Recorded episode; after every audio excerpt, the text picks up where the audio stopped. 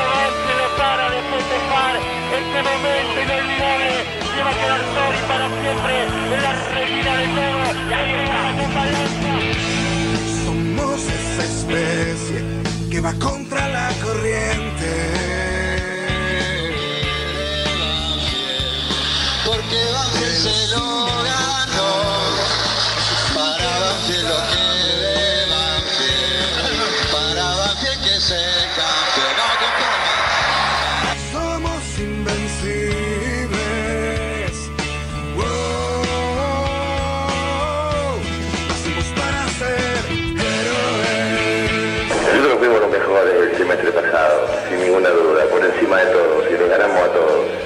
Estaban en fila estudiantes, estaban en fila San Lorenzo, estaban independientes, Vélez, estaban todos en fila, uno atrás del otro, ¿sí? peleando el torneo con nosotros, y a todos les ganamos.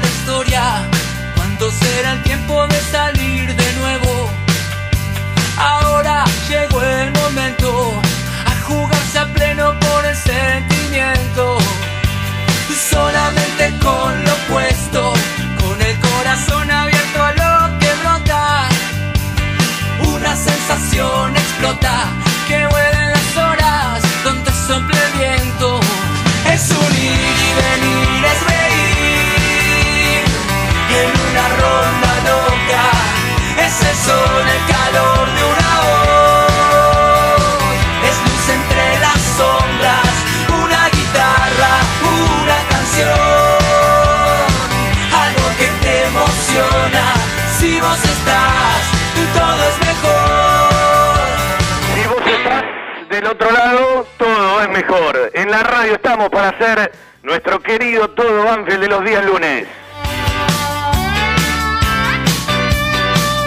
Día uno de práctica para la reserva de Banfield. Por la tarde es un ratito terminaron. Día uno, pero de la semana 2 para el plantel profesional que sigue buscando el regreso del colombiano Mauricio Cuero. Está difícil se metió la Asociación Atlética Argentino Junior, que el año que viene juega Copa, que puede tener una billetera más grande, eh, que puede ser otra, otra, otra frutillita mirando al jugador para una competencia internacional.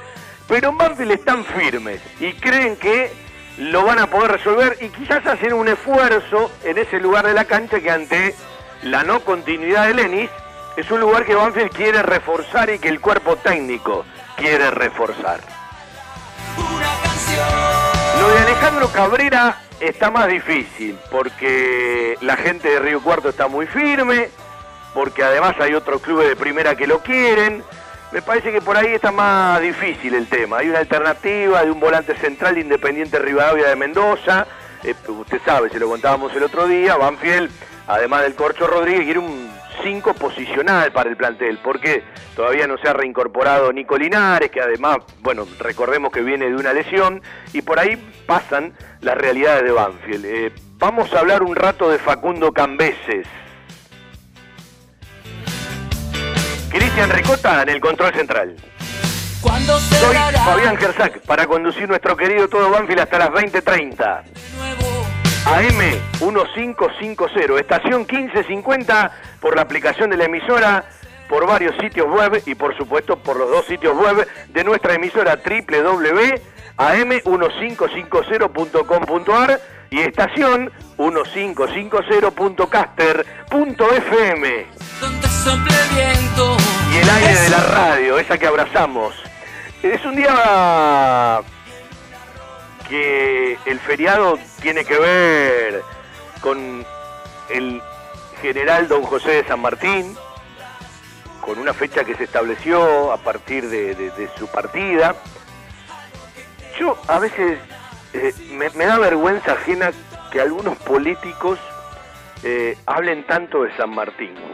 Creo que si solamente abriese un ojo y repasaría cómo está la República, cuánta falta de respeto ¿no? a la memoria de don San Martín, del general San Martín. Eh, después hay otras cosas que a uno le llaman poderosamente la atención. Eh, yo soy un tipo nacionalista, yo soy argentino, yo soy de esos tipos que eh, en Banfield o en otro lugar siempre quisiera estar en la Argentina, pero también tengo la sensación de que no tenemos solución. No hay solución entre la grieta, entre la, la- la- gente que piensa poco, entre que mezclamos todo, eh, entre que ninguno se pone en el lugar del otro. Porque a mí me gustaría saber cuántas marchas habría hoy si el gobierno fuese otro o viceversa. Entonces cada uno lo ve desde su lugar. Vos escuchás eh, y la verdad, cuanto más periodistas escucho, cuanto más políticos escucho, quiero escuchar más a los científicos, quiero escuchar a los epidemiólogos. Algunos dirán, me tienen cansado. Bueno, eh, eh, hoy hasta discutía con uno de mis hijos. Bueno, pero viven equivocándose. Bueno, es la tarea de los científicos, la prueba y el error, ¿sí? Digo, hay que dignificar otro tipo de profesión. Algunos se olvidan de que tenés tal o cual remedio, tal o cual vacuna por los tipos que investigan, eh, por esos tipos que, eh, gracias a Dios, en esta desgracia de la pandemia que vivimos, algunos se enteraron de, de- tantas cosas que hacen, ¿sí? Entonces digo, tenemos todos los valores trastocados. ¿Dónde carajo vamos? ¿Sí? Ayer hablábamos de la niñez, del Día del Niño, del Día de las Infancias, como más le guste llamarlo, ¿sí? Bueno, respetemos los derechos. ¿Pensamos cómo está la niñez en nuestro país? ¿Pensamos los derechos que tiene la niñez en nuestro país? ¿Pensamos cómo está la educación en nuestro país? ¿Pensamos los derechos que tienen muchos niños en nuestro país? Entonces, digo, eh, ¿desde qué lugar vamos a crecer? Porque vivimos décadas, eh, sobre todo en, cuestiones de valores, que son degradables, degradables. Y uno tiene claro que no toda la gente es así, pero lo vengo sosteniendo, eh, más allá de- de las simpatías que puedas tener o no, hace muchísimos años. Si faltan espejos, si faltan ejemplos, es muy difícil crecer como país. y no los tenemos, y no los tenemos. Entonces, todos van por otro camino. Y hoy escuchaba algunas notas que le hacían eh, eh, eh, a, los que estaban en las marchas. Y había 20 motivos diferentes, algunos ni sabían para qué estaban. Entonces yo digo, yo te felicito si discutís por esto con un fundamento, si discutís por aquello con algún fundamento, si discutís o pedís por aquello con algún... Pero no se olviden, muchachos, que la pandemia no la inventó un dirigente político, la pandemia es mundial. Después veremos cómo la maneja cada uno. Yo sinceramente, sinceramente, prefiero que haya menos muertos, ¿sí? Algunos dirán, bueno, pero no puedo comer, eh, todo el esfuerzo de mi vida eh, se derrumba, es totalmente entendible, por eso siempre digo hay que ponerse en el lugar del otro y otra cosa que me rompe soberanamente las pelotas son aquellos que viven prejuzgando al otro. Ponete en el lugar del otro, hermano. Ponete en el lugar de aquel eh, que no puede abrir o aquel que hace cinco meses que no labura. Es entendible. Lo que digo es, no lo comparemos con la muerte. No lo comparemos con la posibilidad de un riesgo. A ver, ¿a usted no le pasa? Y a algunos capaz no. Eh, los pibes seguramente que la van a desafiar de otra manera. Pero yo ya conozco casos de gente que tiene la edad de uno y sin antecedente y se fue para el otro lado y ya está con el barba y ya está en el refugio de gloria. Entonces eh, uno se empieza a asustar el doble, ¿no? Y hasta a un hijo le dice, tené cuidado cuando entrás, cuando salís, porque todos pensamos que no nos va a tocar. Y cada vez tenemos alguno más cercano eh, que la pasó muy mal, eh, que pegó en el palo, como también hay un montón de personas que lo han tenido y ni siquiera tuvieron un síntoma. Pero ante la falta de certeza, yo tampoco puedo entender a la gente cuando dice, bueno, pero no pegan una. Todos los días estamos, porque es un virus nuevo, hermano. ¿Sí? Sos boludo, sos tarado. Vos te pensás que todos quieren quedarse adentro, vos te pensás que no quieren la solución. El mundo se mueve desde los intereses y los intereses en muchos mecanismos están parados. Y después el mundo, ojalá, eh, me acuerdo las, pri- las primeras semanas, ¿no? Que uno decía, esta es una advertencia de el planeta para la humanidad. Tomarán nota y uno es escéptico y la verdad no es muy optimista de esto. Eh, me parece que los valores de las grandes inversiones en el mundo va a tener que modificarse porque te aparece un virus como esto y te para el mundo. Algunos con apertura, otros sin apertura. Hoy escuchaba eh, alguno que charlaba y decía, tiene que volver la educación ya, tienen que ir los chicos al colegio. Muchachos, probaron en Israel, probaron en Alemania, tuvieron que retroceder. Eh, le tenemos que buscar formatos de otra manera. Y todo, cuando no pensás como tal tipo, es estigmatizar al que piensa distinto y no prestarle a ninguno atención. Es- eh, nos estamos haciendo mierda entre todos nosotros, ¿sí? Eh, no sé, alguna vez que salga un moicano de, de- de- algún lugar y tenemos que empezar a enderezar el barco para otro lado, ¿no? Eh, más allá de la pandemia. Porque eh, hay que ir eh, profundamente a todo lo que nos pasa. Eh, hay gente que la, que, que la estará pasando bien, eh, eh, que hasta incluso puede laburar más, no sé, los, los abocados a los grandes servicios que se prestan hoy. Eh, han cambiado muchísimas cosas y nos vamos a tener que acostumbrar a otras. Pero yo digo, eh, como país, como proyecto, ¿hacia dónde vamos? ¿Hacia dónde vamos? Esa es la gran pregunta. Eh, nos la pasamos discutiendo y vuelvo a decir lo mismo. Cuanto más políticos escucho, cuanto más periodistas escucho, me quedo con la palabra de los científicos, de los epidemiólogos, ¿sí? Porque te están diciendo lo que ellos están investigando, te están diciendo una verdad que puede mutar y puede modificar. Tan tarada puede ser alguna gente para no darse cuenta, ¿sí? Que no te están inventando sobre eso. Bueno, me voy a dedicar a lo que tenemos que hacer. En nuestro querido Todo Banfield hasta las 20.30, porque tengo un día, estoy enervado con montones de cosas que pasan. Y no discuto al tipo que si quiere ir a marchar, que marche, pero que vaya con un fundamento, porque hay 25 fundamentos distintos. Y vos capaz, si no tenés que comer con sal y comés con sal, jodete, boludo. Pero en esto, no te jodés vos. Si hay un contagio, jodés al otro. Esa es la gran diferencia. Una sensación explota que En la radio, Todo Banfield, hasta las 20.30. Es un ir. Le dije que iba a hablar de Cambeses, le tiro un título ahora. Eh, usted sabe que hace tiempo que está la posibilidad de huracán. Siguen negociando, ¿sí? Con otros términos de cuando arrancó. A ver, vuelvo al primer día cuando hablábamos de Facu. Yo lo entiendo perfectamente. Facu quiere ir a jugar las Olimpiadas, quiere tener arco y en Banfield no le han garantizado que va a ser el primer arquero. Puede ser el segundo, puede ser el tercero. Y sería otro año aún teniendo ofertas. ¿Qué está negociando Banfield? Una opción más alta, ¿sí? Estaban en un número, Huracán subió un poquito y Banfield le sigue pidiendo 300 o 400 más eh, en las lucas, en dólares de la opción. Porque esto sería por 18 meses. Ya no contaría la cláusula de el momento que tendría que regresar. Esa cláusula que en algún momento Banfield puso con Altamirano a estudiantes de Buenos Aires o que puso con eh, el Tucu Coronel a Brown de Adrogué, que bueno, la utilizó, Banfield hizo uso de esa cláusula y regresaron cuando terminaba el 2019, ¿sí? Eh, para el, el cuerpo técnico de Julio Falcioni y sumar dos jugadores más. Bueno, esta cláusula no iría, porque es lógica, Huracán no te la puede firmar. Pero sí habría alternativas con respecto a junio del 2021. Hoy pregunté, ¿tienen certeza de que no vayan a salir con el martes 13, aunque se habla de quitar los promedios, que los partidos que se jueguen este año terminen valiendo para un futuro promedio? Descartado. Me quedé más tranquilo. Y pregunté, ¿están seguros de que aunque no haya ascenso no van a poner promociones en el 2021? Casi confirmado. Ahí no escuché una confirmación.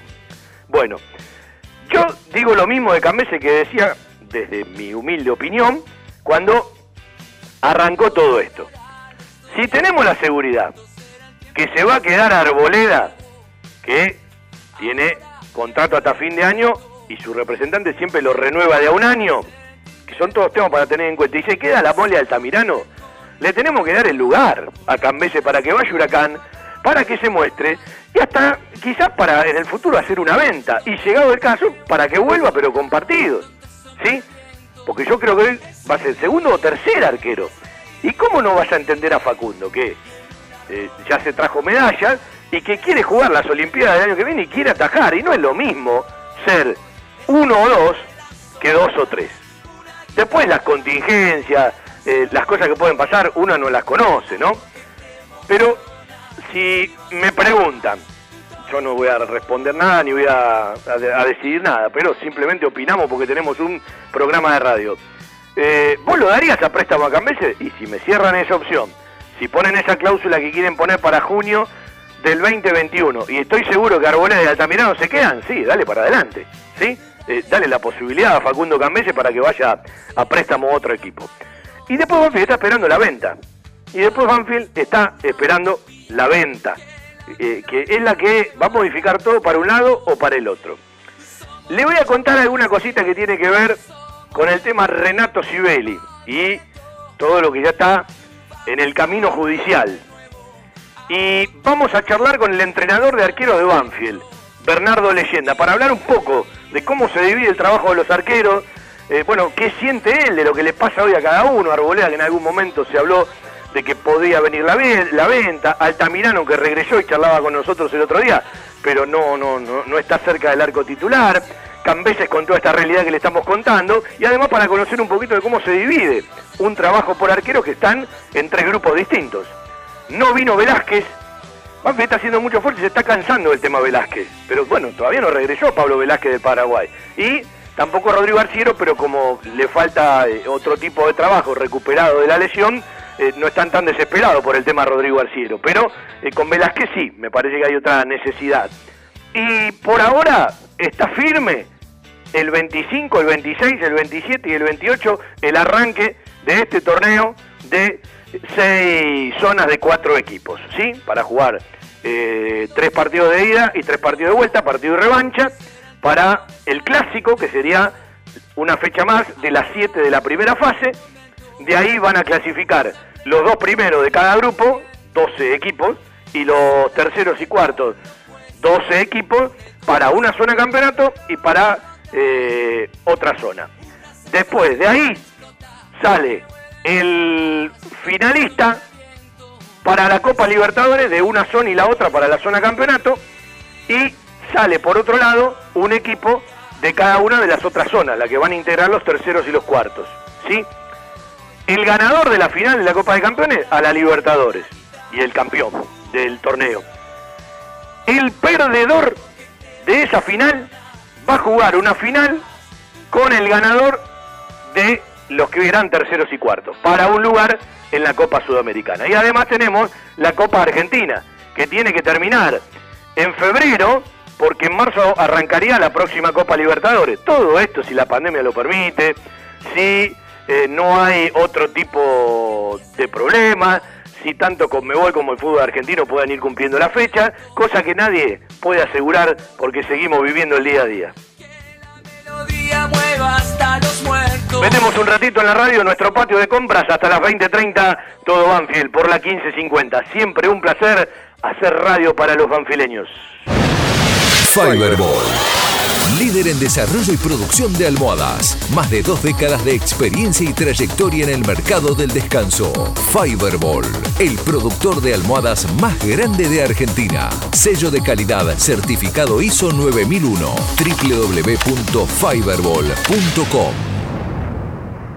Telas plásticas Milia Vaca distribuye novedoso felpudo para desinfectar la suela de los calzados al ingresar o salir de un ambiente.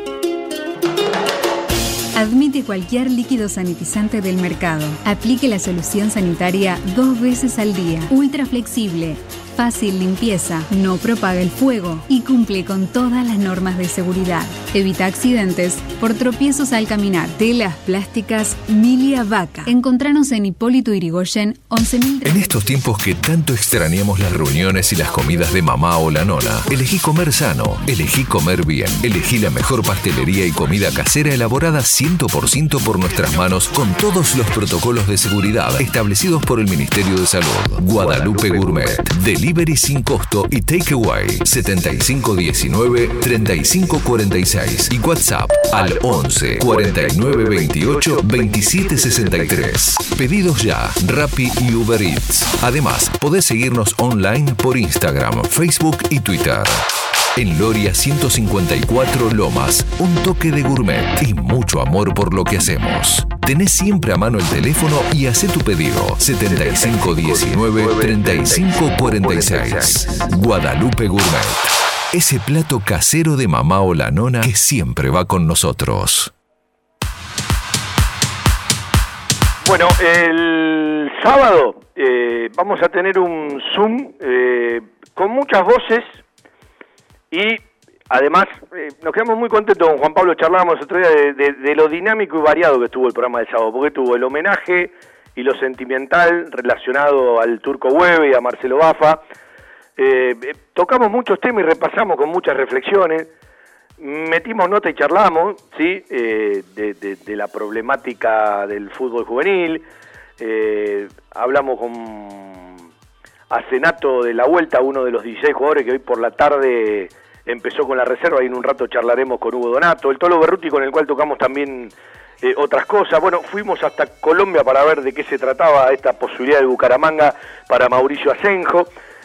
Y por ahí andan varios temas de Banfield, ¿no? Eh, porque Banfield entiende que para este torneo, si cierra ese volante central posicional que sigue teniendo en Alejandro Cabrera, la prioridad número uno, siempre digo lo mismo, ¿no? Vos tenés tres columnas, tenés la columna del nivel internacional, tenés la columna de jugadores de cierto nivel, de- de- de- del círculo privilegiado del fútbol argentino, y tenés esa tercera columna de jugadores eh, escaucheados para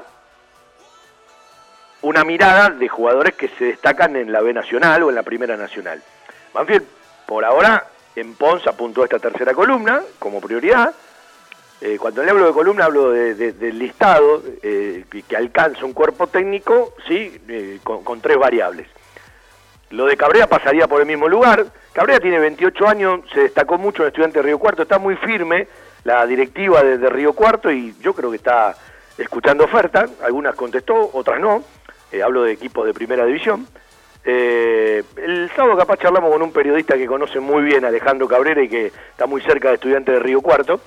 Y hay una alternativa para el volante central, se me escapa el nombre ahora, de Independiente Rivadavia de Mendoza, es decir, nos estamos quedando en la tercera columna. Y con Cuero, eh, que hay una charla, que hay un diálogo, que hay eh, un ida y vuelta, y Cuero eh, a favor de Banfield entiende que fue uno de los clubes donde mejor la pasó. Para algunos Cuero rindió y para otros no. Si yo no voy a poner el rendimiento de Cuero a partir de que le hizo un gol a Lanús, porque sería faltarme el respeto a mí mismo, yo creo que tuvo eh, buenos rendimientos, a veces inestables, y que muchos resultados que no se le dieron al equipo bajaron un poco el rendimiento de varios, porque si esos resultados que Banfield, quizás por algunos trámites, eh, pudo resolver y no resolvió, seguramente hubiésemos mirado de otra manera el rendimiento de uno u otro jugador. Eh, yo creo que la estadía de Cuero en Banfield fue buena, ¿sí? Y a partir de la no continuidad de Reinaldo Lenis, que se había posicionado bien eh, en el momento y en la carrera final, eh, me parece que Banfield, además de Álvarez, necesita un jugador por ese lugar. Y siempre el jugador negro tiene otro tipo de explosión, tiene otro tipo de fibras, vas a encontrar otro tipo de características. Y después veremos qué sumó y qué no sumó, por dónde anda Cuero después de cuatro años de, lo que vimos de Cuero en Banfield, ¿sí? porque pasaron casi de cuatro años y esto me parece que es lógico repasarlo. Bueno, eh, le voy a contar algo al oído, que no lo escuche nadie. Eh, Banfield en- entró en una situación legal con Renato Sibeli. Me parece que Banfield se escapó de quien habitualmente defendía ciertas causas y fue a buscar otro abogado. Hubo una contestación para el abogado de agremiados y seguramente que le habrá llegado a Renato. Me parece que esto recién arranca. Me parece que esto recién arranca. ¿sí? Veremos por dónde va a transitar el tema y ya lo vamos a escuchar seguramente a, a las dos partes con el tiempo. Al margen de todo esto, lo mejor para Renato Sibel en su estadía en Huracán, que de un tiempo a esta parte, bueno, ya todo el mundo sabe que está con Damonte en el globo y uno siempre le, le- desea lo mejor y que puedan terminar eh, su carrera jugando, que es el, el deseo de Renato, y que más tarde o más temprano no se llegue hasta, hasta el final, como se llegó en determinadas instancias de juicios a convenir o a pagar muy cerca del final, porque eso te arma una bola de nieve y cada vez eh, termina siendo más grande. Pero me parece que eh, ya están en el paso en donde Banfield le contestó la primera demanda. Y habría una contestación contundente. Insisto, un abogado que habitualmente defiende a Banfield que trabaja en el club no estaría a cargo de este asunto no estaría a cargo, no va a estar a cargo este asunto, ¿sí? Eh, por lo tanto, bueno, eh, a prestarle atención, simplemente a prestarle atención, aunque siempre hablamos de dinero, ¿no? Que hay que pagar eh, en, en- realidades eh, de club que, bueno, nosotros queremos saber hacia dónde se va, porque no es fácil, no es fácil la vida cotidiana económica, pero creo que va a haber un antes y un después si se puede o no vender a Ursi en el número que hablaban. Yo creo que hoy está lejos el número que hablaban. Las esperanzas que yo tenía de Portugal, alguien me comentó, no sé si creerle o no, que se desvanecieron. Y que realmente las ofertas que hoy están firmes son del fútbol argentino y por una parte del pase, que uno supone que Banfield a eso no le prestaría atención. Pero si no vende Banfield, eh, eh, se le complica todo lo que viene por delante. Y después hay proyectos, ¿sí? Eh, le digo a los dirigentes de Banfield que estén muy atentos al tema Rincón, microestadio, porque no han concretado nada y se puede desvanecer esa posibilidad. Y si no tenés ese pasaje, te va a faltar algo en ese lugar. Primero creo que Banfield le tendría que dar una prioridad, una solución a ese tema. Y después hay proyectos para la terraza de la sede social. Yo entiendo que esta conducción no quiere saber nada con Pedernera. Y para un museo con un bar en el Buchardo.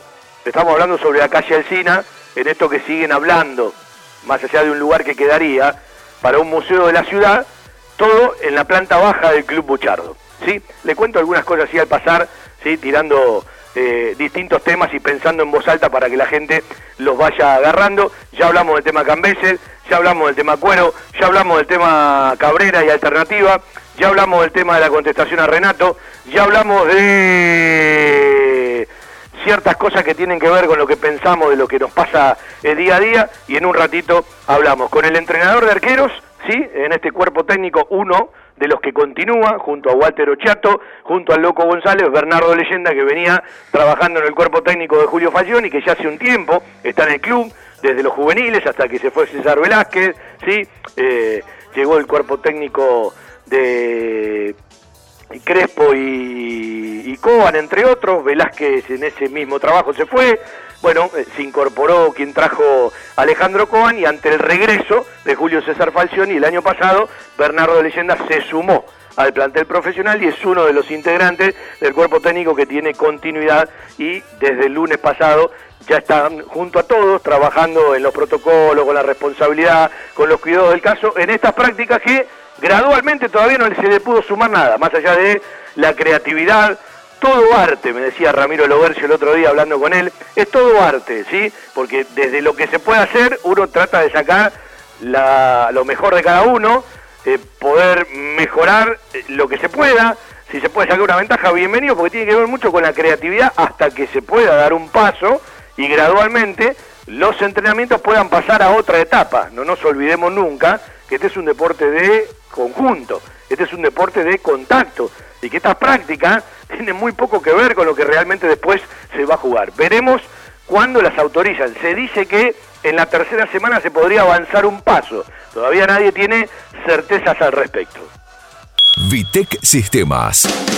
Confiabilidad en accesos, software de gestión, barreras de ingreso, egreso vehicular, estacionamiento guiado, tarjetas de proximidad. Contactate por correo electrónico a info@vitecsistemas.com.ar, por teléfono al 11 4405 0247. Vitec, gestión en sistemas de acceso. www.vitecsistemas.com.ar. En Banfield existe un lugar donde los problemas tienen solución. Grupo Villaverde Abogados. Soluciones jurídicas. Grupo Villaverde Abogados. 2050-3400 y 2050-5979. El plasma sanguíneo es usado para el tratamiento y recuperación de pacientes COVID-19. Si tuviste COVID-19, doná plasma. Llama al Cucaiba 0800-222-0101. Municipio de Lomas de Zamora. Bueno, vamos a charlar con Leyenda que ya nos está escuchando. Bernardo, un gusto. Fabián te saluda, ¿cómo estás? Bernardo. Yo lo escucho poco, ¿eh? Hola. ¿Ahora me escuchás? Sí, sí, te escucho medio de lejos, pero escucho. Bueno, ahora sí, ahora te escucho bien. Dale, Bueno, ahí estamos, perfecto. primero saludarte, ¿todo bien? Bien, todo tranquilo, por suerte. Contento de haber Eh, vuelto a los entrenamientos. ¿Qué te pasó en la cabeza cuando te enteraste que podían por lo menos volver a este tipo de entrenamientos? Y eh, varias cosas, una alegría enorme. Primero, porque bueno, nosotros somos de fútbol y, y tenemos que vivir y trabajar en, en una cancha, eh, porque no es lo mismo, no por más de que uno le meta gana, intención, que los chicos le metan gana, entrenar por Zoom desde el patio de la casa eh, no es óptimo, no es algo que esté bueno. Así que desde ese lugar una, una alegría enorme. Bueno, eh, ¿cómo planificaron, eh, entre tantas otras cosas, recién decía y usé una frase, es todo arte, me decía Ramiro Lobercio, ¿cómo planificaron el tema arqueros? ¿Sí? Porque, bueno, el protocolo dice que es mejor que estén en distintos grupos, porque si uno aparece con el positivo no arrastra todo el resto. ¿Cómo lo han planificado? Y contale vos, eh, bueno, eh, ¿cómo están trabajando los arqueros de Banfield? Bueno, los arqueros lo que hicimos es esto, es entrenar en, tenemos tres en el plantel profesional hoy por hoy, y entrenar con los tres de manera personal conmigo en tres distintos turnos. Entonces ellos no se, y en, y en espacios distintos. Ah, está bien. Eh, y entre turno y turno yo me encargo de desinfectar las pelotas, los materiales que fuimos utilizando y rotando los espacios. Así que, y yo obviamente con guantes puestos, con barbijo puesto y, to- y todo el tiempo tratando de desinfectar el... Porque nosotros sí o sí tenemos que tener intercambio de, de- de pelota entre el arquero y el entrenador, si no, no tiene ningún sentido. Bueno, digamos que estás que un rato exclusivo para cada uno. ¿Cómo, Fabi? Se- Digamos que estás un rato exclusivo para cada uno, porque practican en, en- en turnos distintos. To- Totalmente. eh, tres entrenamientos personalizados para cada uno. Nosotros nos manejamos así. Nos pareció que era la, con Javier y con Ramiro, nos pareció que era la mejor manera eh, y la más segura dentro de lo que podíamos hacer. Eh, ¿Qué más les costó o qué más le viste que le faltaban en tantos meses sin práctica? Además del ritmo de Eh, competencia que es lógico, ¿no? Y le- el tiempo y distancia con la pelota, eso en el arquero siempre cuando eh, tenés eh, un pedido de receso o algo, eh, el tiempo y distancia con la pelota es lo primero que se pierde. Después, desde lo físico, desde ese sentido, son chicos que son muy profesionales y han estado entrenando, han estado, eso no se pierde. Pero la relación de la distancia y el tiempo con la pelota, eso por ahí costó uno o dos días como para que se sientan eh, plenos. Bernardo, eh, cuando vos te incorporás a trabajar al fútbol juvenil, hasta que, bueno, eh, regresa julio del año pasado y sos parte del cuerpo técnico profesional y ahora sos uno de los que te quedás, ¿sí? Eh, además, como empleado del club en el cuerpo técnico de Sanguinetti, has visto a Sí. muchos chicos en el fútbol juvenil de Banfield. Sí, Eh, sí, esto no habla mal de otros, pero es un- una apreciación que uno tiene, eh, decime si estoy equivocado o no. ¿Es el más completo Sanguinetti de todos los arqueros que vienen abajo? Eh, hay varios, ¿eh? Hay varios. Sí, eh, Sanguinetti, eh, la verdad que es un arquero con el cual hay puesto unas expectativas eh, importantes dentro del club. Cualquiera que lo ve, es un chico que tiene unas condiciones eh, buenas, pero no es el único, ¿eh?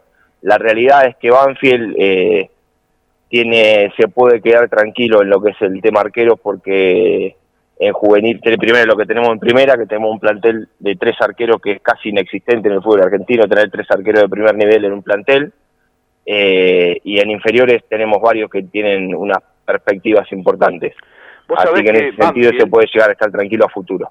Sí, eh, eh, vos sabés que uno lo viene diciendo hace tiempo, me parece que en el tema arquero Banfield tiene asegurado recorrido por muchos años. Vos sabés que Banfield estuvo muchísimos años sin sacar, porque desde que estuvo la Volpe y después Willy Quiroga, eh, pasó un periodo de tiempo para, para un arquero importante y en este nuevo siglo, Banfield se ha permitido montones de arqueros del 96 para adelante, el Laucha Luchetti, el Beto Boloña, Mariano Barbosa, eh, bueno, eh, los tres que mencionaste ahora, algunos chicos que están abajo, y además se tuvo que ir, por ejemplo, Sumavil porque no tenía lugar, que uno considera que también es un chico que había crecido muchísimo, ¿no? Sí, sí, sí, una- un arquero de unas muy buenas condiciones, pero bueno, eh, eh, eh, pasa, es, pasa esto, en Banfield la realidad es que hay exceso de, de- calidad y de cantidad de arqueros. En ese sentido, el, el hincha y todos los, banfine- los banfileños se pueden quedar tranquilos. Yo creo que por 10, 15 años Banfield puede estar eh, eh, descansando en el sentido. Bernardo, uno, más allá del barbijo, más allá de los cuidados, aunque en el, en el entrenamiento mismo hay cosas que se pueden hacer y otras que no, uno también eh, entre peloteo y peloteo, movimiento y movimiento, indicación y indicación, debe charlar y debe hacer un poquito también de psicólogo, ¿no? Con, con, y viven los tres un momento distinto, ¿no? Porque Arborea está parado hoy eh, en, en- en venir eh, como titular, más allá de que se lo tiene que volver a ganar, con un contrato hasta fin de año y siempre hay una posibilidad de que se vaya. Altamirano eh, vino por esa cláusula que bien Banfield puso, eh, se sumó otra vez a fines del 2019 cuando venía atajando y ahora tuvo que volver a esperar. Y Facu que viene de ganar medalla, tiene una gran posibilidad de huracán, recién contábamos el tema, está negociando, y digo, debe vivir con cada uno una situación distinta, ¿no? Sí, sí, totalmente, totalmente, y, y algo que sumar eh, para, para todas esas situaciones. La realidad es que tenemos tres arqueros en el plantel de un nivel eh, extraordinario, de selección. Eh, Facu Altamirano cuando tocó jugar la rompió, el estudiante la rompió, y bueno, y Mauri no hace falta que lo diga. Entonces eso, es- ellos lo saben. Y, y bueno, hay que tratar de, conversar, de que entiendan las situaciones, de que entiendan los momentos. A veces eh, todo por, por- tenemos ganas de jugar y, y el, el puesto del arquero ataja uno. Pero sí, sí, el trabajo, por ahí es más importante ese trabajo de la charla, de, de la contención, del entendimiento, de un montón de cosas, más que la- la- las pelotas que podemos llegar a patear.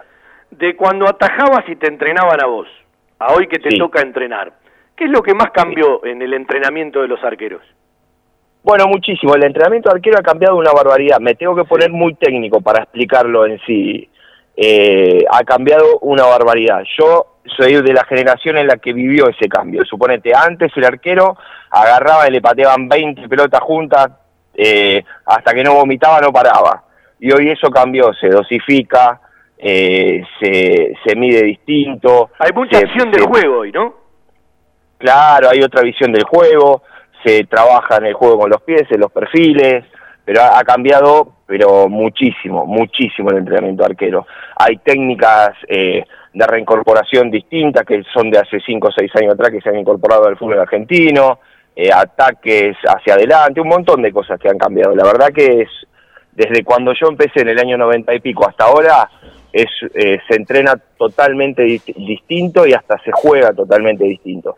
Vos sabés que yo siempre digo eh, que le pasa mucho al periodismo, le pasa mucho a la gente, que capaz se quedó con un determinado fútbol, y yo digo que ustedes, los que trabajan en el fútbol, todos los días tienen nuevas herramientas. Yo no digo que la herramienta te haga ganar, empatar o perder, pero todos los días ustedes tienen más obligaciones de estar atentos a montones de cuestiones, ¿sí?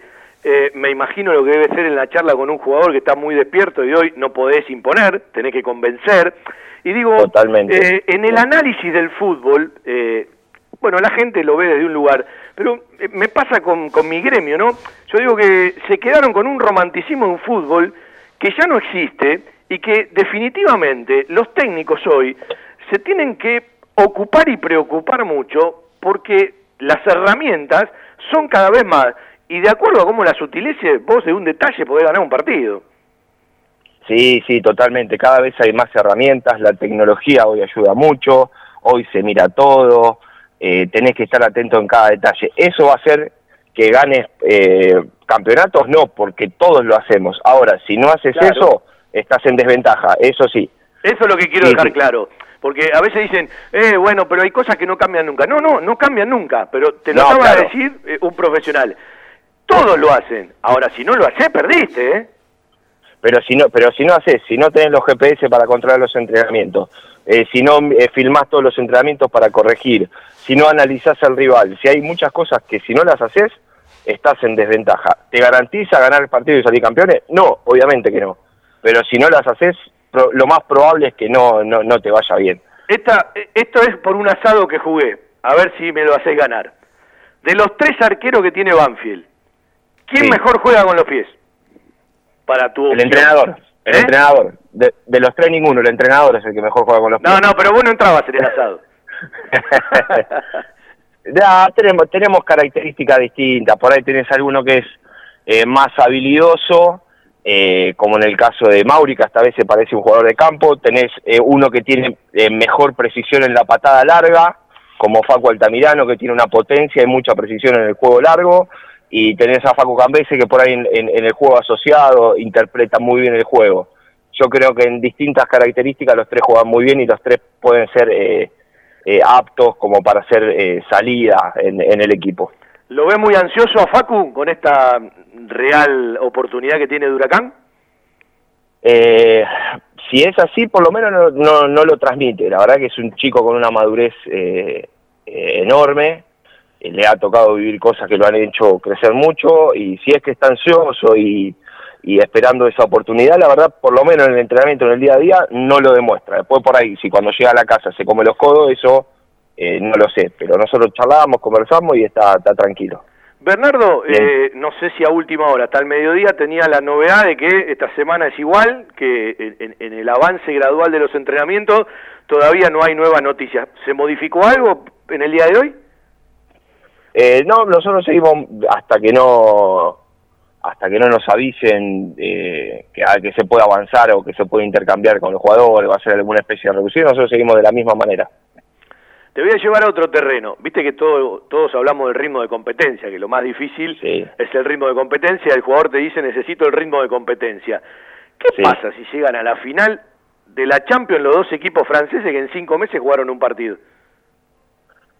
Eh, y ahí pasa... ¿Rompemos los libros? No, yo, yo digo que pasa- un, un partido la frase de- todo, de ¿no? El- El, Panzeri. análisis. pasamos a la frase, a la frase de Panseri, que de Pagani, el fútbol es es la dinámica de lo impensado. Es a veces ocurren cosas que uno no tan lejos del alcance de, eh, de, de todo esto que hablábamos antes que, que hay que hacer y todo. A veces eso es lo que tiene tan lindo este deporte, ¿no? Eh, ¿Con quién te formaste como entrenador de arqueros? ¿De quién tomaste más, más allá de, de perfeccionarse permanentemente y, y como decíamos recién, con las herramientas que hay y las posibilidades de obligarse todos los días? Pero digo, ¿con quién te formaste? Bueno, a ver, es un, es un conjunto de, de cosas. Primero la experiencia como, como jugador. Yo considero, eh, en mi caso, al haber ocupado también mucho tiempo en muchos equipos el, banco de suplentes, que eso me ha dado también una formación hacia el entendimiento de un montón de cosas que hoy puedo transmitirle a los chicos. O sea, como que alguien puede, lo puede ver como negativo, yo lo tomo como algo positivo como para transmitir. Eh, y después eh, tengo tres referentes, eh, los cuales tuve la suerte de tener. Uno es Gustavo Piñero, que lo tuve en Racing, eh, que es entrenador arquero de selección, eh, hoy está en la selección de México, es un referente. Alex Sacón es un referente también para mí, que lo tuve la suerte de tenerlo en River. Y Néstor Lotártaro también. Eh, yo creo que son los tres máximos referentes en los cuales yo eh, me basé como para ser hoy el entrenador de arquero. Y oh, después las vivencias y las experiencias de uno particularmente. ¿Se planteó en algún momento la duda de si seguir o no seguir, aunque vos eras empleado del club, o ya tenías claro que vos seguías participando en el cuerpo técnico? Y bueno, eso a mí Julio me dijo, me había liberado a que quede a disposición del club, así que desde ese lugar no dudas no, no hubo. Bueno, eh, hace un rato hablaste del noventa y pico, ¿no? Estamos hablando del jugador. Estamos en el 2020. ¿Cuánto fue cambiando la pelota? Uy, muchísimo, muchísimo. Desde esa, desde esa Pintier eh, de, de los años 80 que se mojaba y que pesaba 20 kilos, que te Terrible, aparte rompía las manos. vos no tenías mucha obligación, pero si cabeceabas esa pelota, ibas directo No, al médico. Y, y si te pegaba un pelotazo en la cara a un arquero mojada, te lo tenía desmayado por, por, Terrible. por- por el partido entero. Sí. Sí, desde esa Pinter hasta ahora de las pelotas livianitas eh, es un cambio enorme. Pero bueno, gracias a Dios eh, tenemos, tenemos, se tiene la costumbre de que cuando hay un cambio de balón, viste, se vienen las pelotas nuevas y tenemos tiempo como para trabajar y, adaptarse. Pero bueno, el, el- el arquero siempre se la ve un poquito más complicada con ese sentido. Eh, ¿Qué es lo que más complica al arquero el- cambio de pelota? De cómo van viniendo, ¿no? Con, con, con tanta sofisticación. Y siempre buscando, bueno, eh, como dijiste vos, ¿no? La, la, posibilidad de una pelota a veces eh, siempre más complicada, ¿no? Pues en algún momento yo me divierto en la cancha cuando le dicen a los arqueros, salí. Muchacho, ¿no ven la rosca que mete la pelota? Si va a favor del No, delantero, no claro. puede salir ver. nunca. Y lo que se debe mover esa Fabián. pelota, ¿no? Totalmente, Fabian. Yo te voy a decir una cosa de lo que cual yo pienso y muchos entrenadores modernos pensamos. Viste que siempre se dice el área chica es del arquero. ¿Sí? Era. Cambió, eso cambió. Hoy por hoy el, el- el área chica eh, no siempre es del arquero, porque a veces te puede caer en el vértice anterior con estas pelotas rápidas que suben y bajan rápido, no te da el tiempo de distancia, eh, que sí, sí, totalmente. La rosca, cambió la forma de pegarle de los jugadores también. Antes por ahí eh, se le pegaba más plano a la pelota y ahora, viste, le, pegan con, con, con esa rosca que la pelota parece que sube y baja en dos minutos y es muy difícil eh, te- tener el tiempo en ese tipo de, jugadas. Es, a- es algo realmente complicado. Fíjate que siempre dicen, no, los arqueros no salen, no salen, ningún arquero sale. Vos mirás el fútbol eh, europeo y Courtois no sale. Eh, Neuer sale a espalda de los defensores, pero a descolgar centro sale poco. Eso tiene mucho que ver el cambio de la pelota. Bueno, eh, ahí, ahí, ahí iba en, lo, en, en los que algunos se quedaron en el fútbol de antes y cambiaron montones de cuestiones, entre ellos la pelota, ¿no? Vos sabés que eh, mientras estabas hablando estaba recordando una charla hace años ya con César Velázquez, ¿no? Y Sí. hacía una definición de cada arquero de Banfield. Cuando le tocó hablar de Albolea me dijo, eh, tiene que nivelar sus impulsos y tiene que equilibrar toda la categoría que tiene porque tiene tanta confianza en él mismo que a veces se pasa de la raya. Maduró mucho Mauri en eso, ¿no? Totalmente, totalmente. Estoy 100% de acuerdo en lo que en lo que te había transmitido César en ese momento. Maduró mucho. ¿Por qué maduró mucho? Porque está creciendo y está teniendo cantidad de partidos y está teniendo continuidad. Es que se aprende Eso- con errores. Sin errores no aprende nadie. ¿Cómo? Es que se aprende con errores y nadie Total. nació sabiendo, ¿no?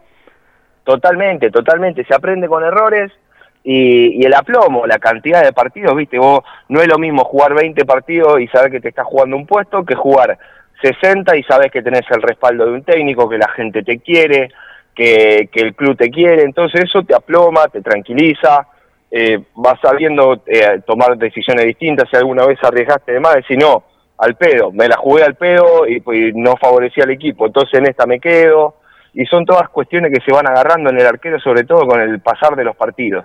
Si lo usás bien, Arboleda tiene algo que tuvo siempre en la hucha, eh, que no te hace ganar, empatar ni perder, pero que si lo usas mal a veces te podés equivocar.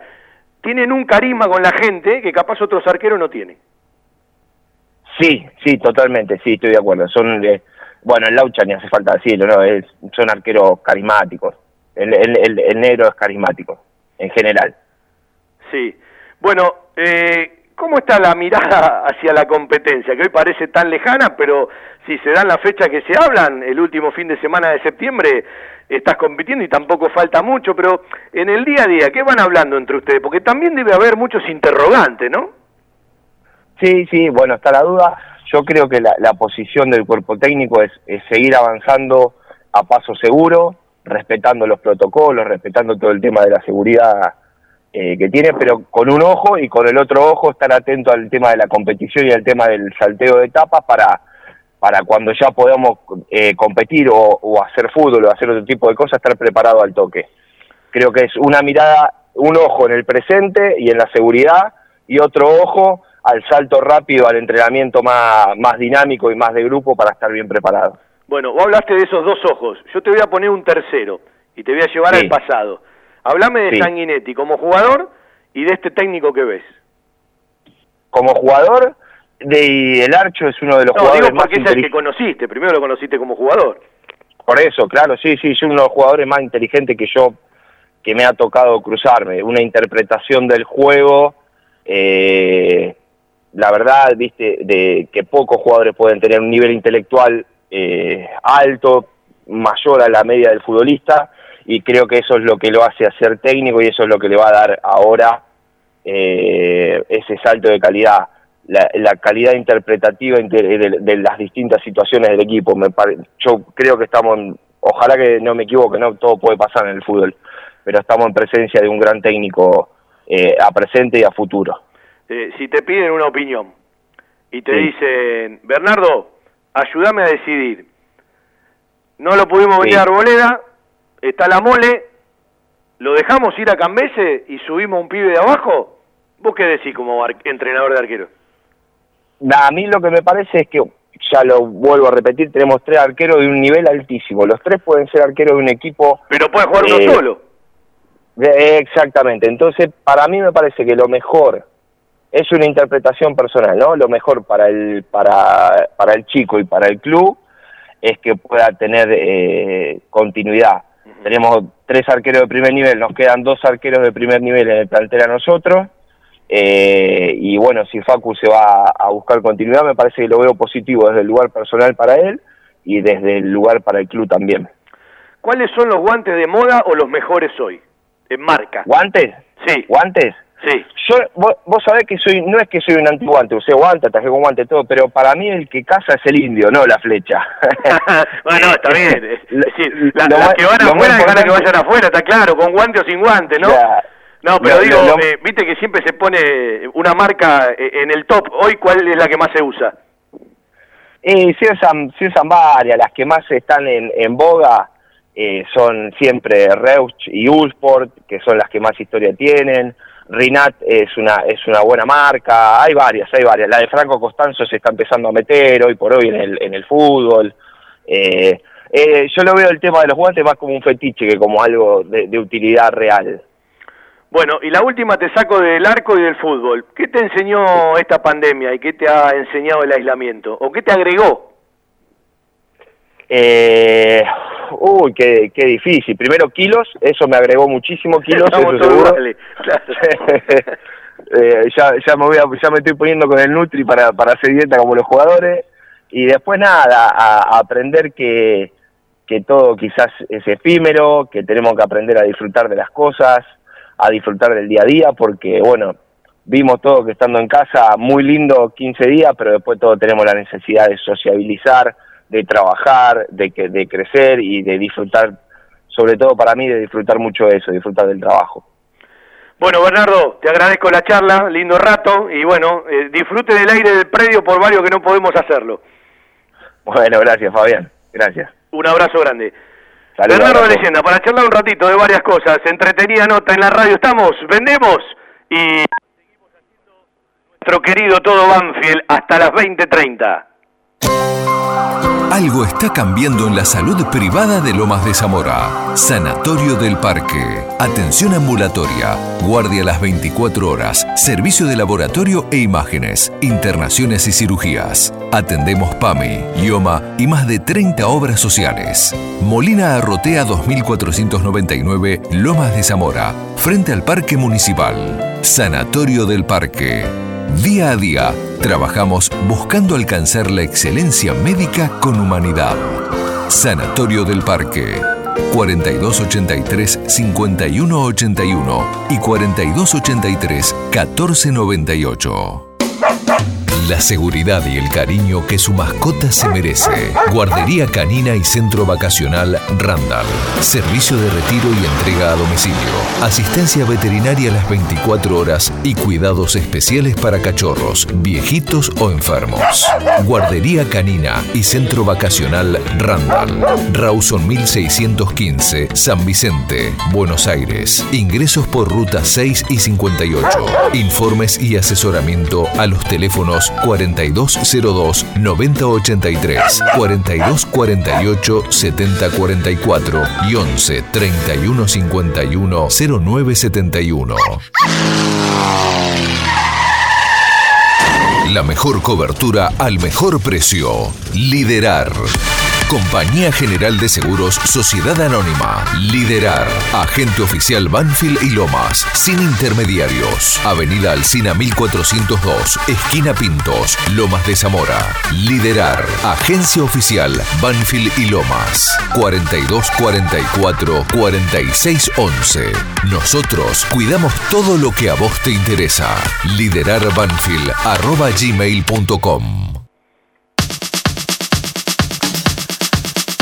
Bueno, el- en, el final del programa del otro día, charlábamos con Mariano Vila, técnico del futsal femenino, que nos decía que, bueno, ellos entraban en otra tanda, no en la que viene ahora del 30 de septiembre, para lo que sí entra, el futsal masculino de Banfield, ¿sí? Eh, y seguramente el fútbol femenino de Banfield. Esto habla de protocolos que ya empiezan a tener fecha relacionados al fútbol argentino y supuestamente esta semana avanzaría todo lo que todavía en cuanto a la determinación de si se juega la fecha clásica o no y algunos detalles más, tendría el torneo de la Liga Profesional de Fútbol para jugarse entre el último fin de semana de septiembre y hasta eh, que termine en diciembre.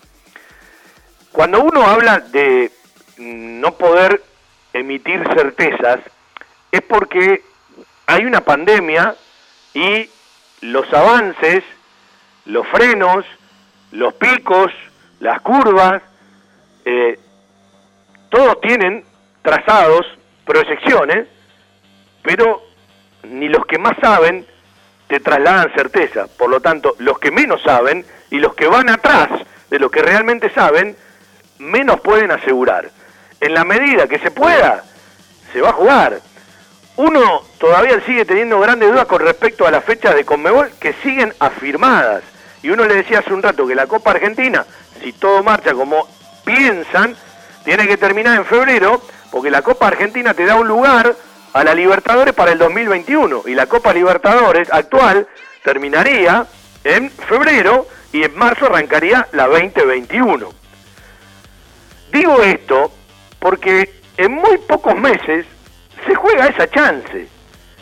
Y mientras vos estás jugando esa chance, que no es lo mismo que la juegues con puntos que valgan o no para el promedio, hay muchos equipos de los grandes que van a estar metidos en las Copas Sudamericanas y Libertadores, más allá de que puedan avanzar o no. Otro detalle que uno se pregunta es cómo van a ser los viajes, ¿sí? De los equipos. Y habrá que ver, porque seguramente esto lo diagramarán de una manera para que más o menos eh, le toquen a los equipos eh, determinados lugares. Y otro tema, seguramente muy atrás en la fila y en la cola, tiene que ver con nosotros, porque yo el otro día me preguntaba, capaz un club, a la gente que sigue a ese club y a las transmisiones que lo siguen, puede hacer un determinado protocolo, porque son siempre los mismos y en determinado lugar, pero te empezás a preguntar cómo haces cuando a Banfield le toque jugar de visitante ya con otras instituciones. Imagínense que en eso de saberlo o no saberlo estamos en el último lugar. Eh, pero bueno, uno también se preocupa y se ocupa del trabajo que pueda hacer, porque no es lo mismo estar en una cancha, poder después hacer una nota, más allá de los cuidados lógicos y de la distancia lógica, a estar sentado en el estudio de la radio o en tu casa, ¿sí? mirando la televisión y transmitiendo un partido y tratando de tener mucha creatividad para después poner una nota cuando termine, que va a influir mucho en relación al resultado. Eh, eh, todos estamos con eh, muchísimas dudas, pero creo que en la vida tiene que haber un orden de prioridades. Y no puede ir en las prioridades primero lo que vos necesitas a lo que en definitiva está pasando. Entonces, si hay riesgos, primero tenés que pensar en la salud y después tenés que ir pensando en todo lo demás. Y creo que ese es uno de los grandes problemas que tenemos eh, eh, eh, en el ser humano, porque apenas le dan la beta, ¡pum! ¿Sí? La pasa por arriba, la pasa por arriba. Y aquí hay una cuestión personal y responsable de cada uno, de qué es lo que hace y qué es lo que no hace, qué hace el que te rodea y qué no hace el que te rodea. Porque creo que aquel que no termina de entender que este es un virus y una pandemia en donde la salud de otro también puede depender de la tuya, no entendió absolutamente nada. Puse el ejemplo hace un rato, si vos tenés presión alta y no tenés que comer con sal y tenés que dejar la sal y vos comés con sal, jodete, por acá alguno está levantando la mano, ¿sí? Ahí te perjudicás vos solo. Ahora, en la falta de empatía, en la falta de solidaridad, en, el no cuidarse, en el juntarse con tal o cual, eh, no ponerte el tapaboca. Yo siempre separo en aquel que no tiene más remedio de ir a tal o cual lugar que aquel que puede evitarlo, porque hay una diferencia abismal entre una cosa y la otra, ¿sí? Eh, cuando hablo de no prejuzgar al otro, porque el otro capaz tiene terribles necesidades y si bien pone en riesgo, también se pone en riesgo, pero hay otro tipo de cosas que hasta entiendo que en las prioridades pueden estar eh, hasta modificadas. Pero eh, en esto vamos a tener mucho que caminar todavía por delante, ¿sí? Porque los más optimistas hablan de una vacuna a fin de año, eh, yo creo que no va a estar hasta febrero o marzo, están en las terceras etapas, testeando a montones de gente, todavía hay muchos interrogantes, Nadie habla nada de la inmunidad, si la vacuna te va a permitir tener una inmunidad permanente, si te vas a tener que vacunar todos los años, si, vas a tener que vacunar eh, cada seis meses. Muchos que han tenido y no la han pasado bien, uno les ha preguntado, ¿qué le dijeron los médicos? ¿Qué le dijeron los especialistas? Eh, ¿Pueden volver a contagiarse? Y todos te dicen lo mismo, no tenemos ninguna certeza, te tenés que seguir cuidando, por lo menos después de un tiempito. Entonces, miren cuántos interrogantes tenemos por delante. Y cuando aparezca la vacuna, al otro día no hay una solución inmediata, ¿sí? Porque me parece que se van a ir viviendo etapas y es lógico que primero la tenga aquel que tiene un cierto riesgo o aquellos que tienen patologías relacionadas a un riesgo, la gente que está en la primera línea, la seguridad. Y bueno, seguramente después van a estar los ventajeros que como tienen tal o cual contacto se van a poder dar la vacuna mucho antes. Digo, eh, nos vamos a tener que acostumbrar a un formato muy lejos de la habitualidad, que va a ser una nueva normalidad y que en, realidad te rompe la cabeza, porque muchas veces te rompe la cabeza, pero es lo que nos tocó. Eh, ojalá que dentro de unos años podamos contar que fuimos parte de la historia de una importante pandemia que se solucionó de la mejor manera, o que el virus un día mute para otro lado, ¿sí? que las cepas pasen a ser de otra manera y se encuentre un remedio mucho más eh, alentador, mucho más práctico, mucho más directo y no haya que esperar tanto tiempo. Pero vamos camino a otra cosa, porque cuando vos escuchás a los científicos, a los que conocen del tema de vacuna, a los profesionales que hablan de verdad, eh, eh, no van con la celeridad que van los políticos, que van los periodistas, van a otro ritmo a la hora de comunicarte y de informarte. Entonces, ¿a quién le voy a creer?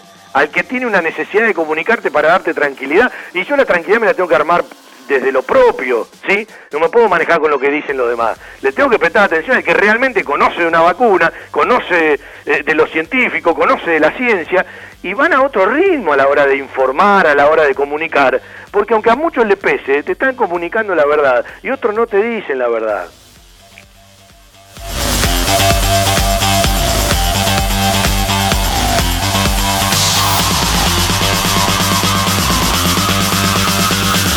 Vendemos y charlamos un ratito con Hugo Donato para, bueno, tener precisiones de- del primer día, de lo que significó para todos, ¿no? Lo charlábamos antes de que regresen con el Tolo Berruti y con Asenato el día sábado en la radio. Hoy lo charlamos con Hugo Donato, que seguramente para él también, desde, desde lo mental, es una apertura, como charlábamos recién con Bernardo Leyenda.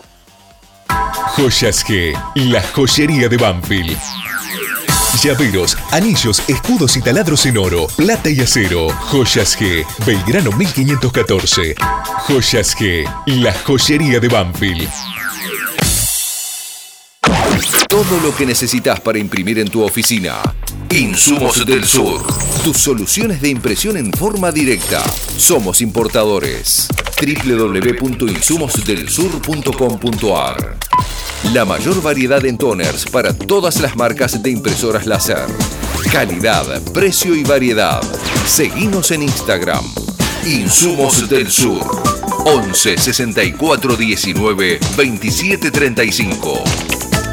Telas plásticas Milia Vaca distribuye novedoso felpudo para desinfectar la suela de los calzados al ingresar o salir de un ambiente. Cualquier líquido sanitizante del mercado. Aplique la solución sanitaria dos veces al día. Ultra flexible. Fácil limpieza, no propaga el fuego y cumple con todas las normas de seguridad.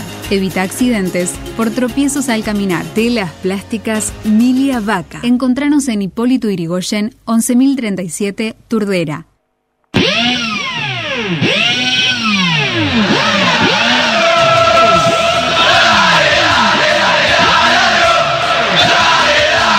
Se extraña ese cantito, no? Y cuánto vamos a tener que esperar para la gente en las canchas. Se extraña demasiado, se extraña demasiado.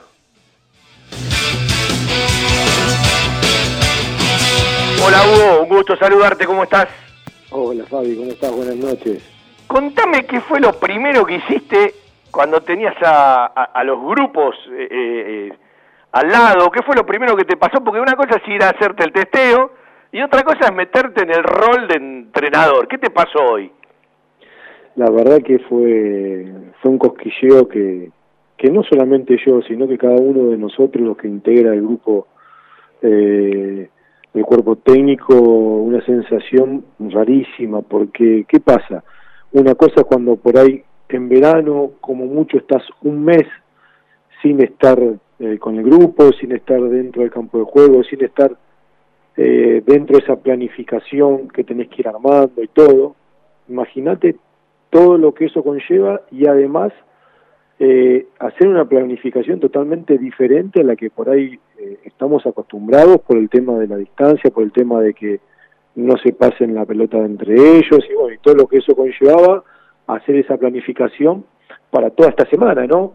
Eh, la verdad que, que fue, fue algo lindo eh, verle las caras, verle la sonrisa, porque más allá de todo eso, le mirábamos en las caras, nosotros somos mucho de cuando estamos hablando, de mirarlo a las caras para ver eh, gestualmente qué, qué, qué dicen, ¿no? Porque hay veces que con, con una simple, un simple gesto te están diciendo mucho más que con una palabra y fue algo, fue algo hermoso. Bueno, digo, estamos hablando de una cosa muy simple, pero a partir de todo lo que pasó, es un detalle enorme, ¿sí? La verdad que sí, Fabi. Yo te estuve escuchando un poquito eh, antes con lo que estabas diciendo y vos fíjate que nosotros estamos estamos teniendo que planificar una semana de entrenamiento por la que es la primera semana, con la- las distancias, que ellos no se junten y todo. Y yo estoy adelante del televisor y estoy viendo que esta tarde se hizo una manifestación de no sé cuánta cantidad de gente.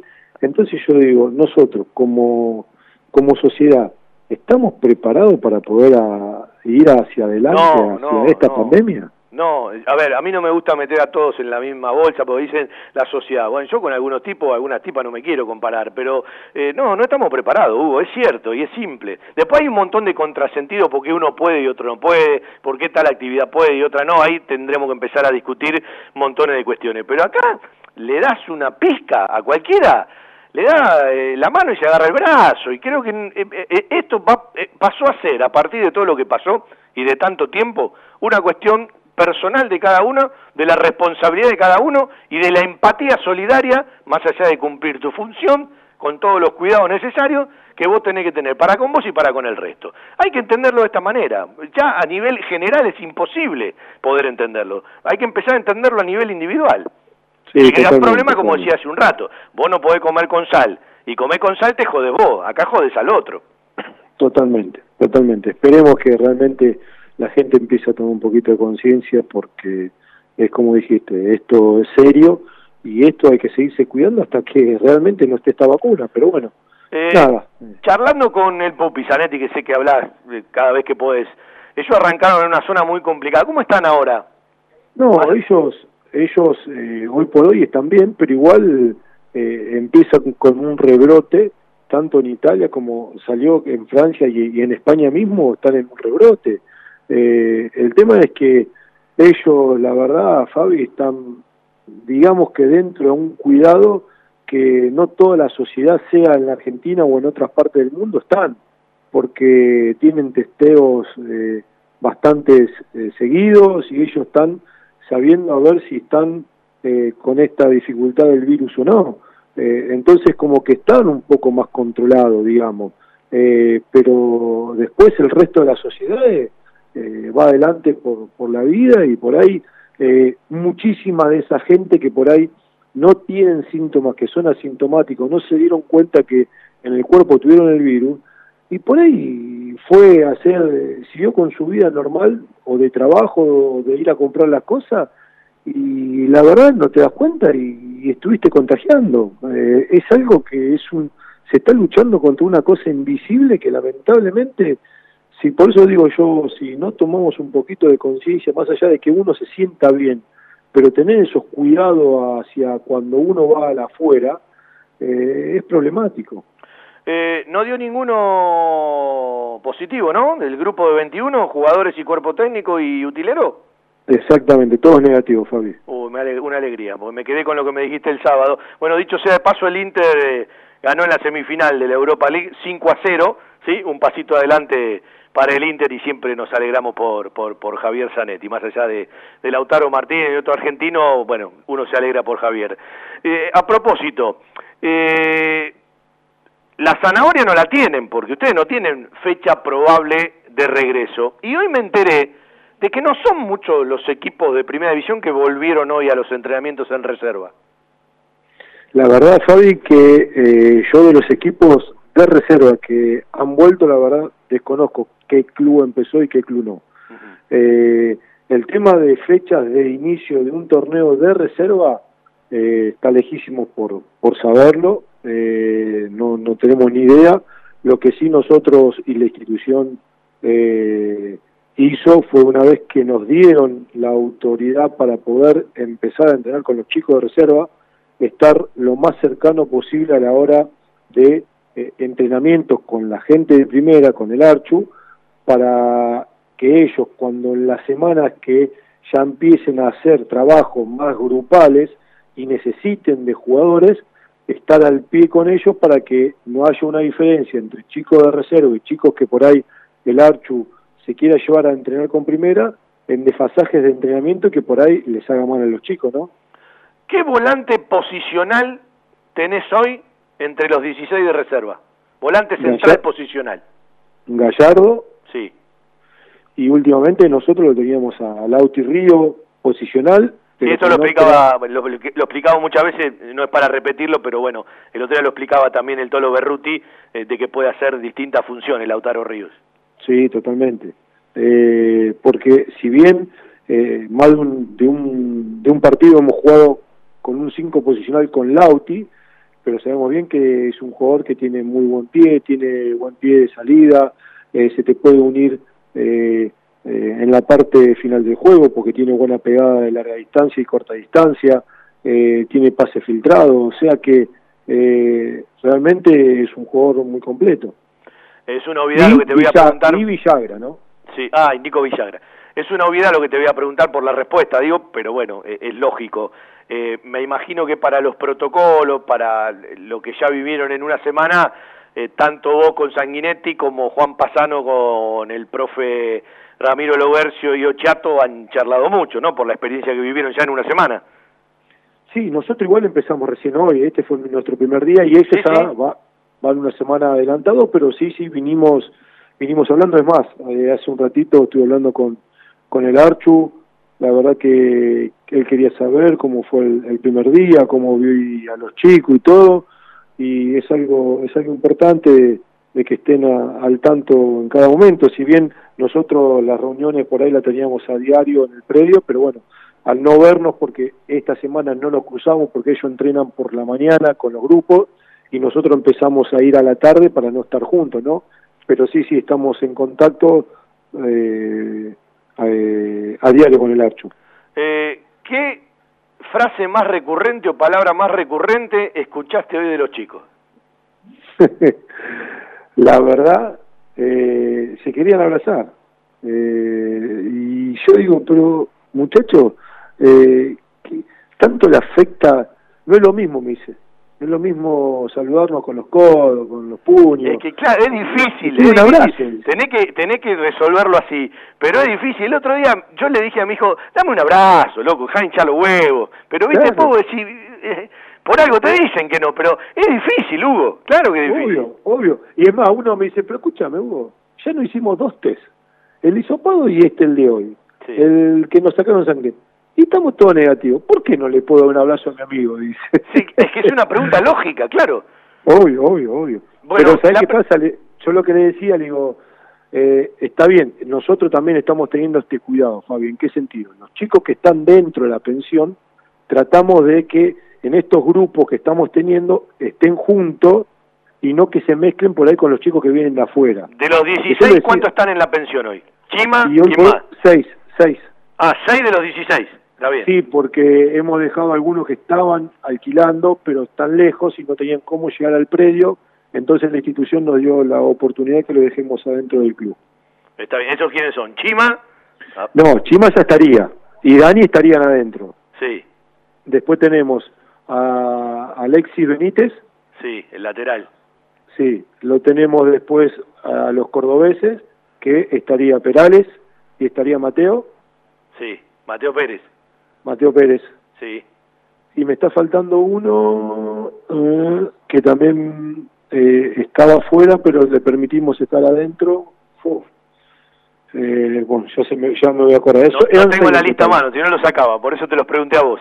para ver eh, dame dos segundos que yo tengo acá la lista y, ya te lo estoy diciendo pero eh, como te decía Fabi eran seis y lo que tratamos de hacer es de que ay Villagra Nico Villagra. Nico Villagra. Eh, tratamos de que ellos estén, estén los que están dentro de la pensión, estén juntos, los que viajan en el coche, porque pueden venir eh, dos dentro del coche, los que viajan en el coche también estén dentro de esos grupos, así que estén bastante unidos entre ellos los que están en contacto a diario, ¿no? Bueno, lo que es bueno decir que Banfield a nivel logístico está eh, preparado, está haciendo las cosas bien. Yo me imagino que cualquier club de primera más o menos tiene que caminar por ese lugar. No sé si todo, porque algunos sé que tienen una dificultad mayor. Desde ese lugar, los cuerpos técnicos de Banfield, eh, hablo de primera y ahora reserva, eh, están tranquilos.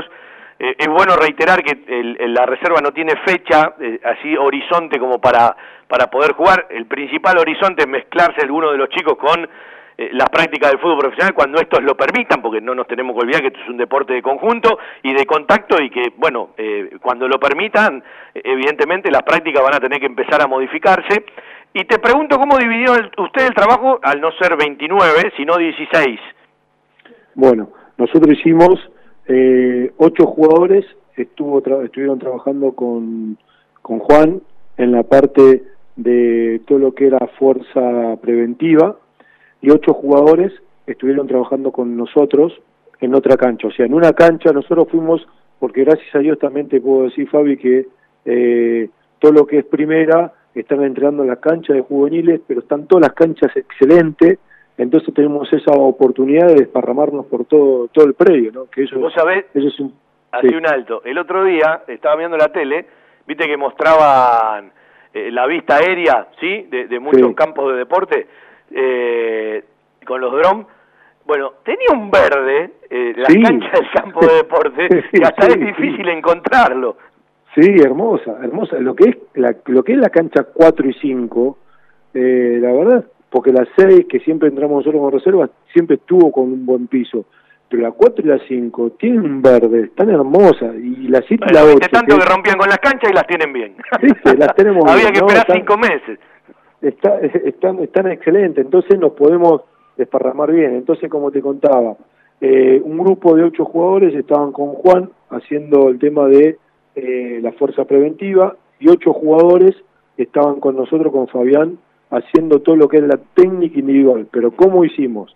Hacé de cuenta, a lo largo de la cancha, ¿sí? hicimos cuatro pasillos, de los cuales hasta mitad de cancha quedaba un pasillo, del otro pasillo, en total salían ocho pasillos, de los cuales se hacían ocho trabajos totalmente diferentes a lo que es la técnica individual, siempre terminando con una, una definición a los arcos.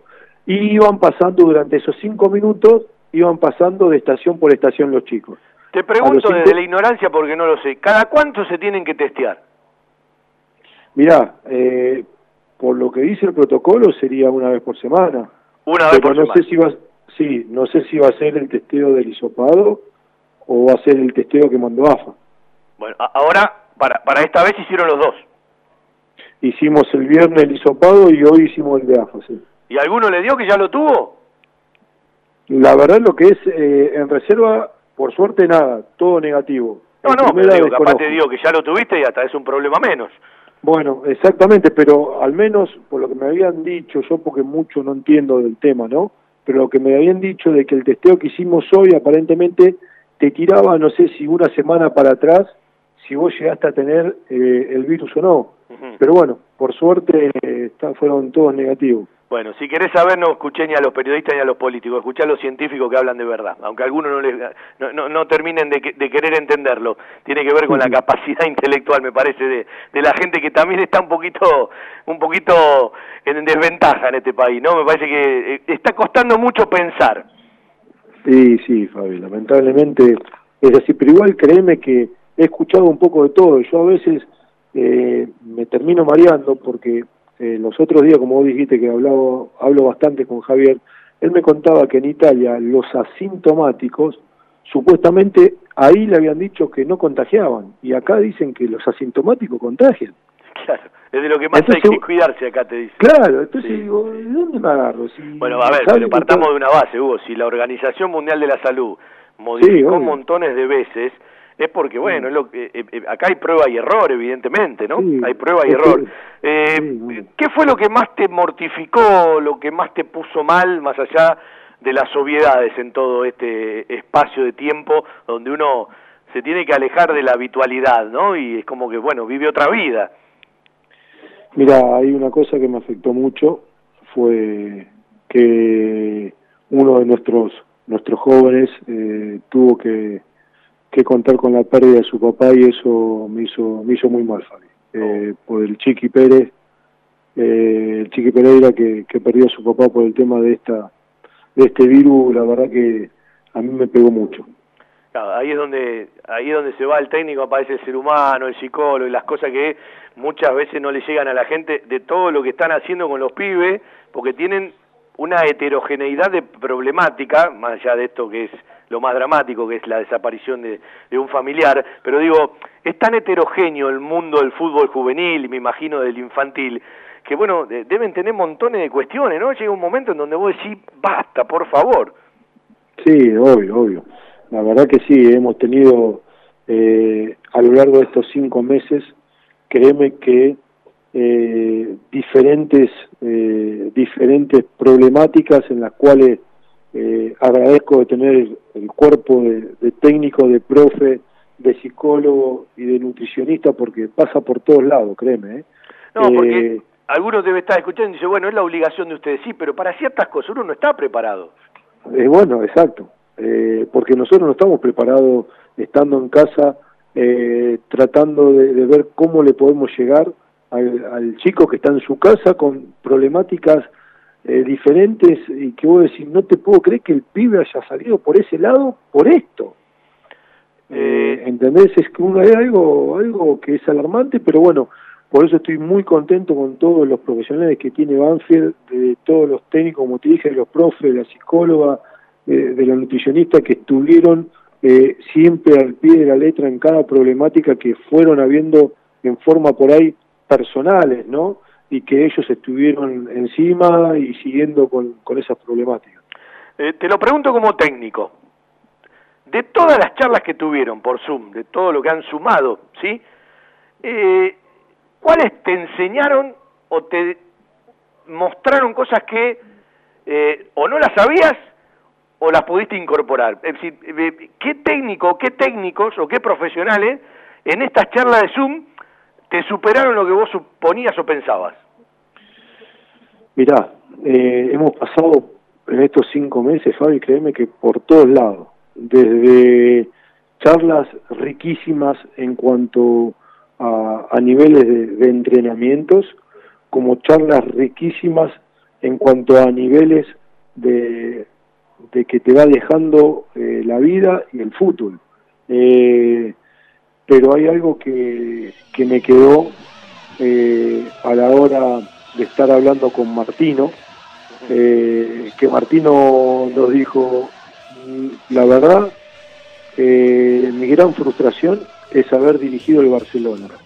Y, me quedé de tal manera, porque ¿cómo que fue una frustración haber dirigido el Barcelona cuando por ahí cualquier técnico en el mundo eh, se desvive por estar en esos clubes? Pero ahí te das cuenta eh, de que el Barcelona es un equipo que es muy difícil poder llegar a, poder plasmar lo que uno quiere como entrenador si realmente no está dentro de ese circuito de que es el Barcelona, ¿no? Sí, y mirá dónde está la realidad y cómo se deterioraron de ciertas cosas, ¿no? Eh, bueno, sobre esto vamos a seguir otro día porque estoy en el final del programa y ya sube la cortinita. Hugo, como siempre, una alegría escucharlo. Me alegro por ustedes que estén más cerquita de, de- de aquellos que saben hacer. Y bueno, un saludo para todos los pibes que lo puedan ir llevando sin ningún problema. Gracias, Fabi, y a disposición como siempre. Hugo Donato, hace un rato Bernardo Leyenda, tocamos varios temitas en el programa de hoy. Soy Fabián Gersag, hicimos todo Banfield junto a Cristian Ricota en el control central. Como siempre, un placer hacer radio para los banfileños el sábado de 12 a 14, otro sábado a todo Banfield. Buena semana para todos.